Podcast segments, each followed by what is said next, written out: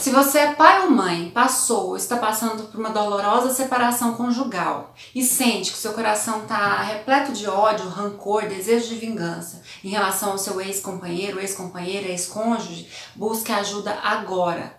A psicoterapia pode ser um importante instrumento nesse momento para a construção de uma vida saudável ou de um futuro doentio, amargo e com consequências irreparáveis para todo o seu sistema familiar. Alienação parental é um tema difícil, denso, de arrepiar, que abala assim, os corações mais duros, mas a gente precisa conhecer. Vamos lá?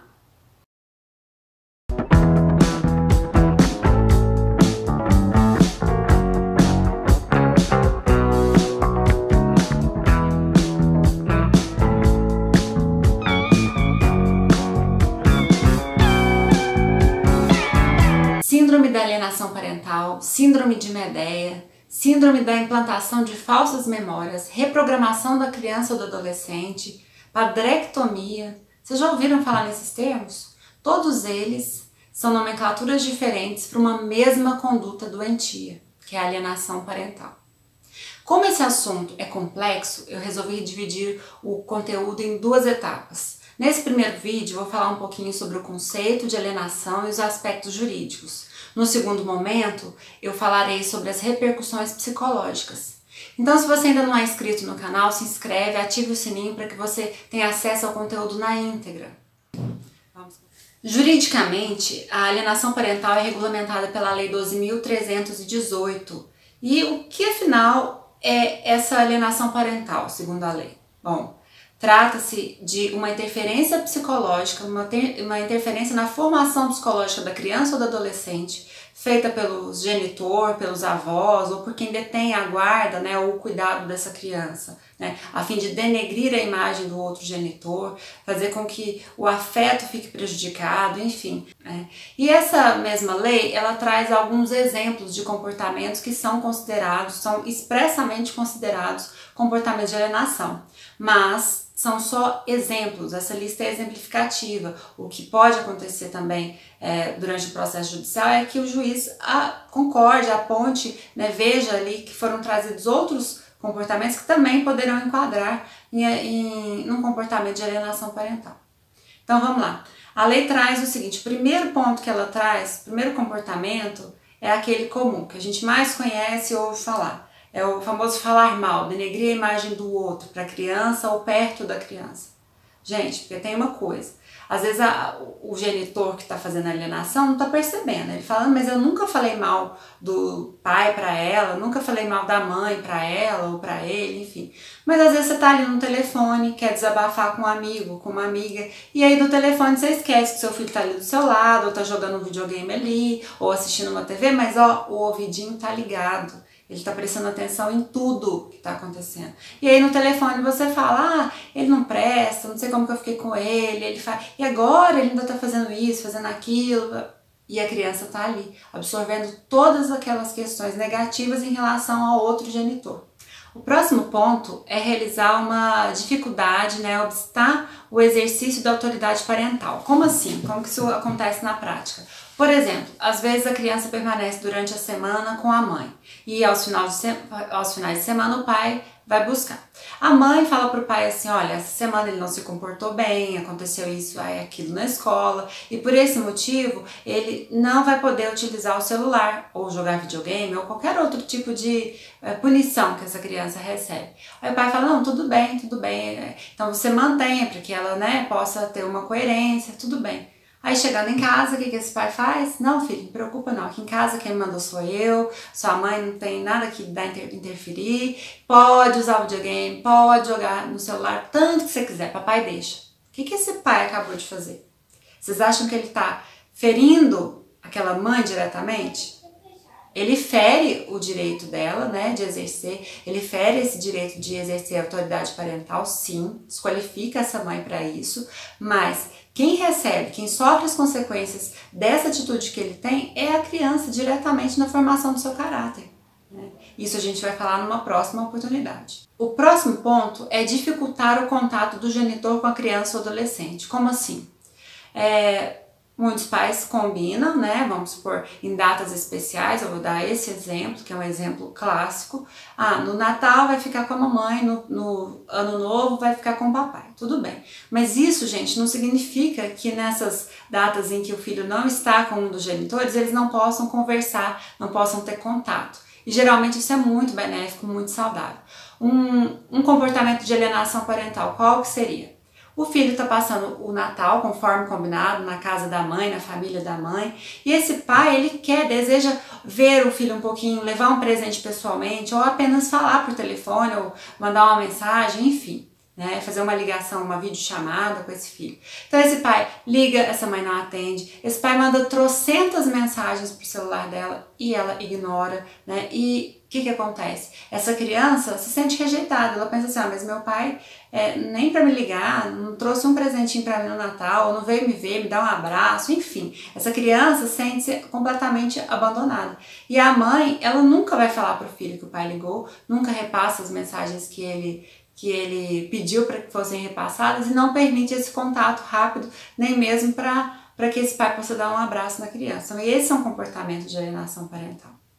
O próximo ponto tem a ver com interferir, obstar o direito regulamentado de visita como que funciona? Vamos supor, no processo de separação ficou acordado que o filho ficaria durante a semana, de segunda a sexta, com a mãe, e no final de semana, bem cedinho, de, no sábado, o pai iria buscar a criança e iria passar com ele no final de semana, sábado e domingo. Domingo à noitinha, ele poderia levá-la de volta. Tudo bem. Aí chega o pai chega para buscar a criança no sábado, a mãe sai lá fora para falar com o pai e a criança nem aparece. Ela fala: Olha, é, hoje ele não tá bem, não tá assim, tá com dor de cabeça, parece que tá com um pouquinho de febre, pode deixar para pegar ele amanhã, né? Aí amanhã o pai volta. Aí ela fala: Ah, eu tinha esquecido, hoje tem uma festinha dos amiguinhos da escola, ele tá querendo muito ir, eu acho que ele tem que ir mesmo para socializar. Você pode deixar para pegar ele no próximo final de semana? Aí no próximo final de semana o que acontece? Pai liga de novo, tá tudo bem, tudo pronto, posso passar aí? Ah, não, hoje tem muita tarefa, vai ter um trabalho enorme para segunda-feira, eu vou ajudar. Então deixa para você pegar depois. Tá vendo? Há um comportamento recorrente para afastar esse pai, para obstar esse direito regulamentado de visita. Isso é um comportamento de alienação parental. Um outro ponto é a omissão de informações importantes. Ou seja, o que, que acontece? Às vezes, é, a mãe não fala que a criança ficou doente, não fala que ela fez algum tipo de consulta. A escola, por exemplo, já chamou, fez uma reunião, pediu para ela para que ela procurasse psicoterapia, porque o filho não não está tendo um desempenho legal na escola, não está convivendo bem com os colegas. E o pai pergunta: "E aí, como vai a criança?" Ela fala: "Tudo certo, tudo bem", né?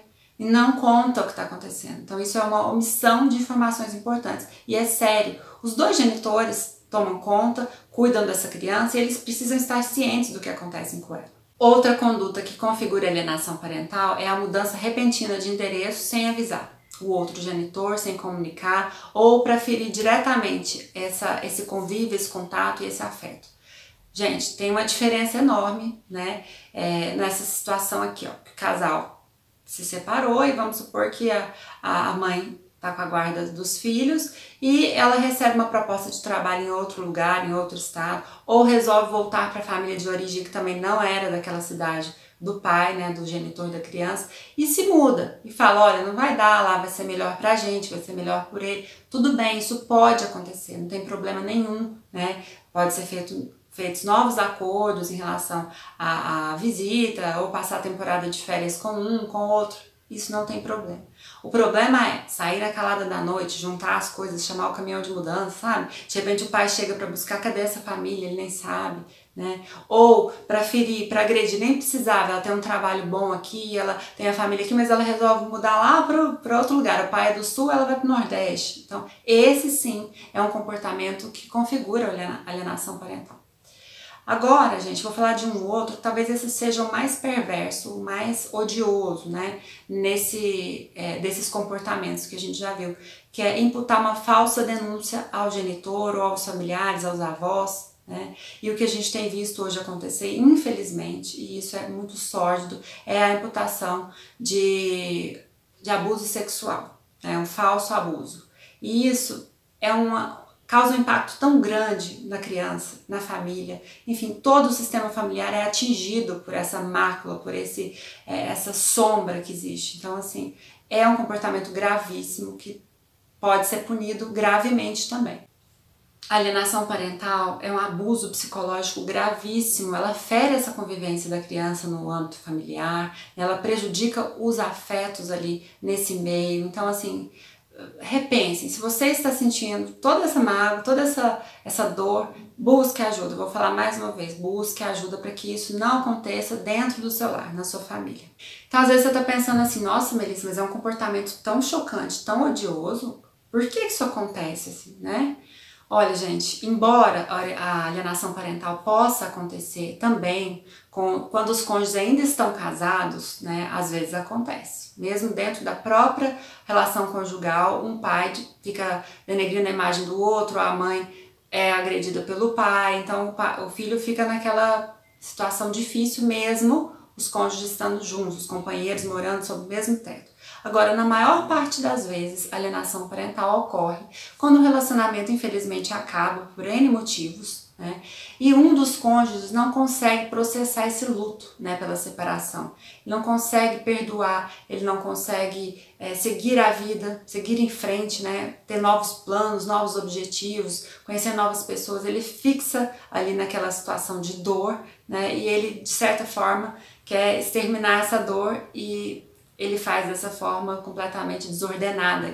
E o faz com o objetivo de afastar, né, de punir o outro genitor, de afastar esse genitor do convívio com a criança, mas acaba quem acaba sendo mais punido e prejudicado é a própria próprio filho. Há algumas ações que podem ser realizadas a fim de inibir ou atenuar os efeitos jurídicos dessa alienação.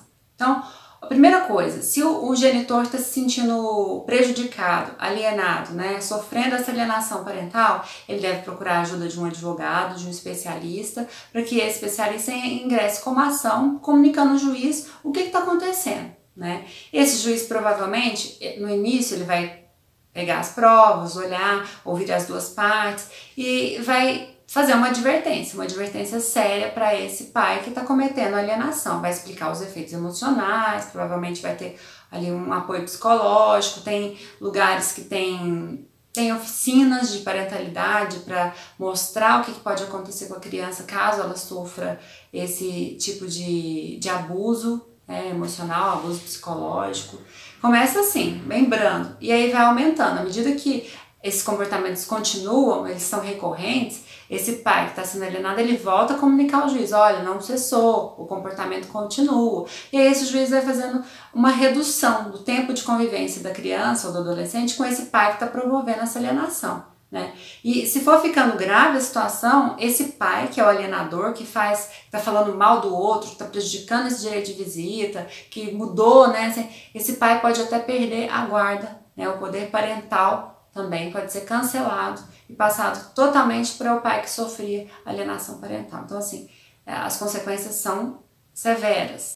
Bom, pessoal, esses foram os principais aspectos jurídicos sobre o tema alienação parental. No próximo vídeo eu falarei sobre as repercussões emocionais e psíquicas. Eu espero que vocês tenham gostado e se ficou alguma dúvida, pode perguntar aqui nos comentários que eu buscarei respondê-las no próximo oportunidade ou no próximo vídeo.